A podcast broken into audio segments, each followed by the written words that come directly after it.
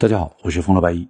上一集我们说到，西罗马的名将斯提里克含冤被杀之后，东日耳曼的西哥特人亚拉里克率领大军包围了罗马城。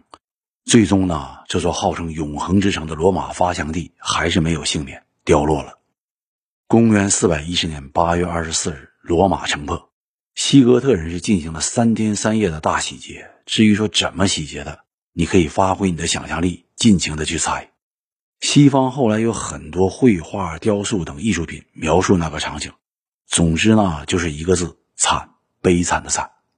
但这里要实事求是的说一句啊，罗马城里的几个教堂，比如说圣彼得大教堂和圣保罗大教堂，全都完好无损的保留下来。而且只要人民逃进了教堂，西哥特的士兵也不会去骚扰。那么是上帝显灵了吗？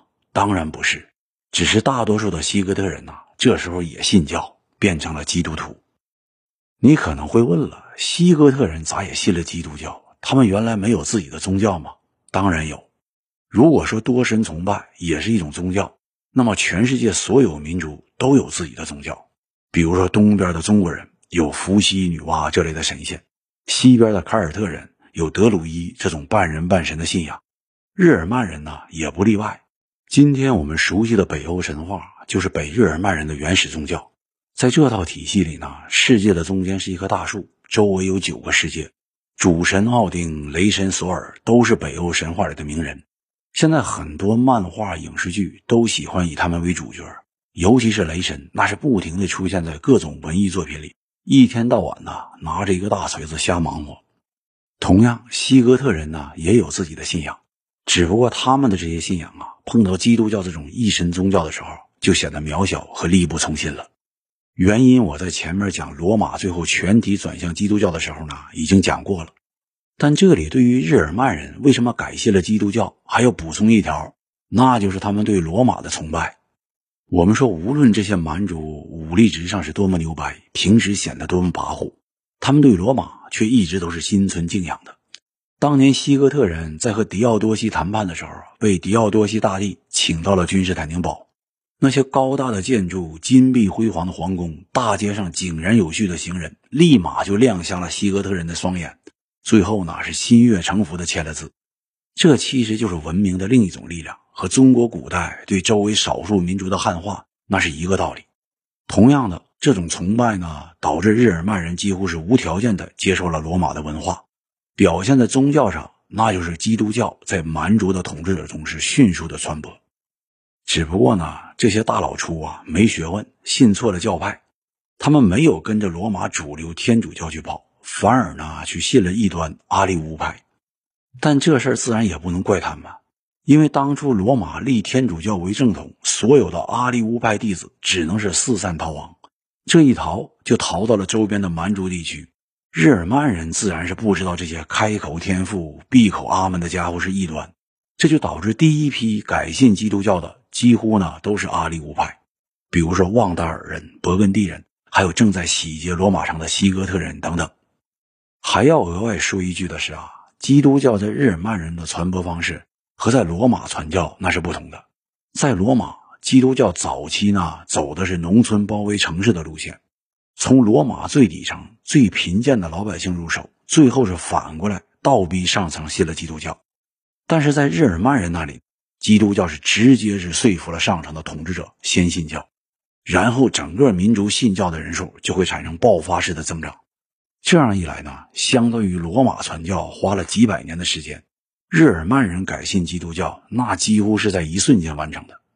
言归正传，已经信了基督教的西哥特人自然是不会焚毁教堂，虽然他们信的不是天主教派，而是阿利乌派这个大异端。但教堂里边的上帝，那也是他们眼睛里的神。外边财宝和女人有的是，何必去他老人家面前干这么罪恶的事情，让两边啊都不好意思。本来呢，对于基督教来说，这应该是一个大肆宣扬神迹的好机会，至少可以说上帝感化了野蛮人。但你绝对想不到的是，当时的舆论居然是抨击基督教的居多，很多罗马人。都把罗马城被西哥特人焚毁这件事呢归罪于基督教，为啥？因为他们实在是想不通一个问题：俺们大罗马在以前信永恒之神的时候好好的，却在狄奥多西这个王八蛋宣布基督教为国教之后没几年，城就被人烧了。那这是咋回事呢？仔细想想啊，这确实是一个问题，而且是一个大问题。为了平息这种说法，一名叫做奥古斯丁的主教写下了《上帝之城》。在这篇名著里呢，他明确的指出了一点：基督教徒所归属的既不是罗马城，也不是什么永恒之城，而是上帝之城。啥意思呢？很简单，以前罗马人信仰的神和希腊人差不多，那都是保护你们自己这个城市的。比如说雅典，那就是雅典娜保护的城市。一旦雅典城沦落了，对雅典娜的信仰呢就很危险了。这位奥古斯丁大主教是成功的把这种狭隘的信仰从基督教里剔除出去了。我们的根呐不在人间，不在大地上，更不在罗马城，而是在一个叫上帝之城的地方。从对比这两者的区别入手，奥古斯丁是深刻讨论了罗马人民道德堕落才是引起罗马衰败。和罗马城被烧毁的原因，这些呢早就在上帝的计划之内了。我们只有信仰基督，仰望那个上帝之城，才能在苦难中也会感觉到快乐，把自己呢从危机里边解救出来。当然，你说他这个说法是不是真的改变了当时罗马人的怨恨？那也未必。但说一句，他成功的改变了人们后来对基督教的看法，那确实是真的。以后呢，就很少发生因为一个基督教城市被摧毁。而产生信仰松动的事情。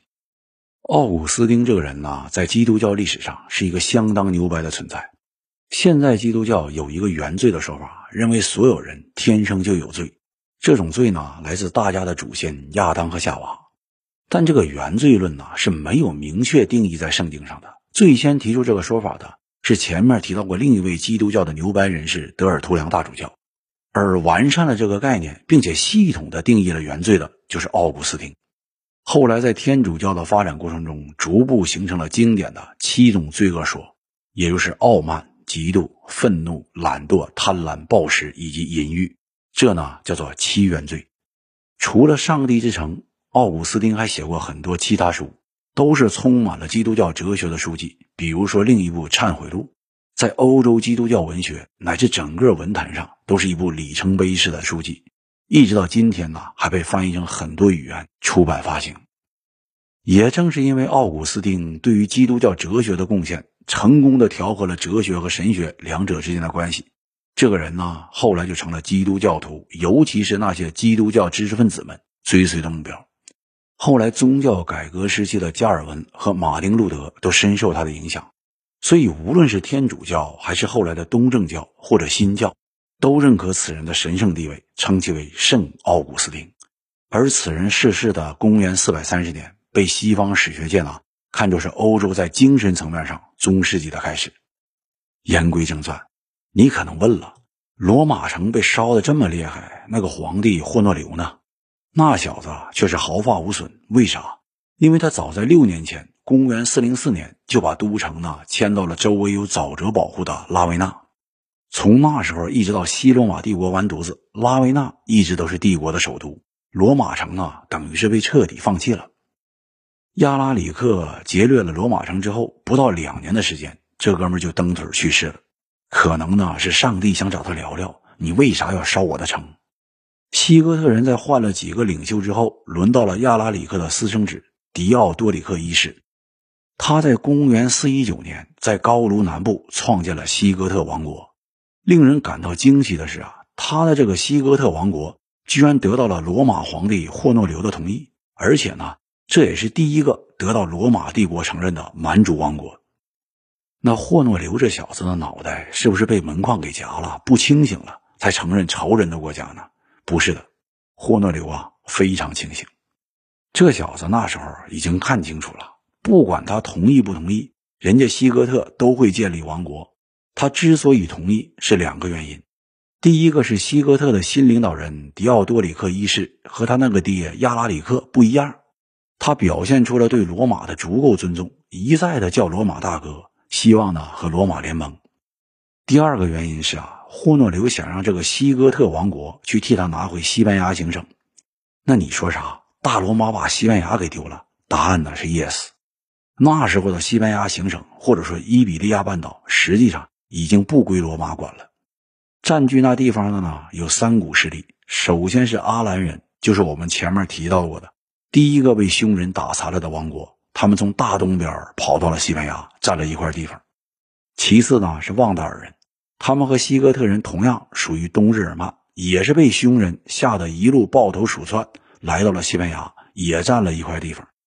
最后一股势力呢，也是东日耳曼的一个民族，叫做苏维会人，同样是逃难来到西班牙，但他们势力比较小，只是在伊比利亚半岛西北角占了一块土地，对付一口温饱。你要是问罗马为啥会让流浪汉占了西班牙呢？这话呢？你要这么问，如果罗马还像以前那么牛掰，还至于罗马城让人给烧了吗？那为什么罗马军团就不行了，连流浪汉到这边都敢欺负他们呢？说实话呀，和武器装备、战术这些硬件还真没啥太大关系。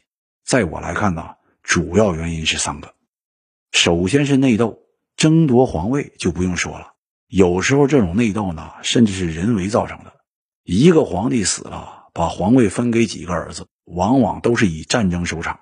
罗马人打罗马人，咱就算不说伤亡，那对于军心的影响也是巨大的。士兵最后是反战厌战的情绪极其严重，导致战斗力下降。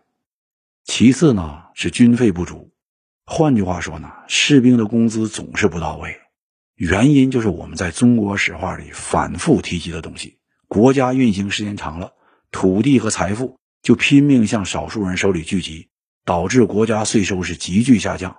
那财政一困难，就没办法给士兵发钱。问题是和罗马共和国不一，罗马帝国是佣兵制，也就是雇人打仗。那你没钱了，谁还给你卖命呢？战斗力啊又急速往下降。最后一个原因就是吉本在《罗马帝国衰亡史》里说到的，他说帝国后期雇佣了很多日耳曼人当兵。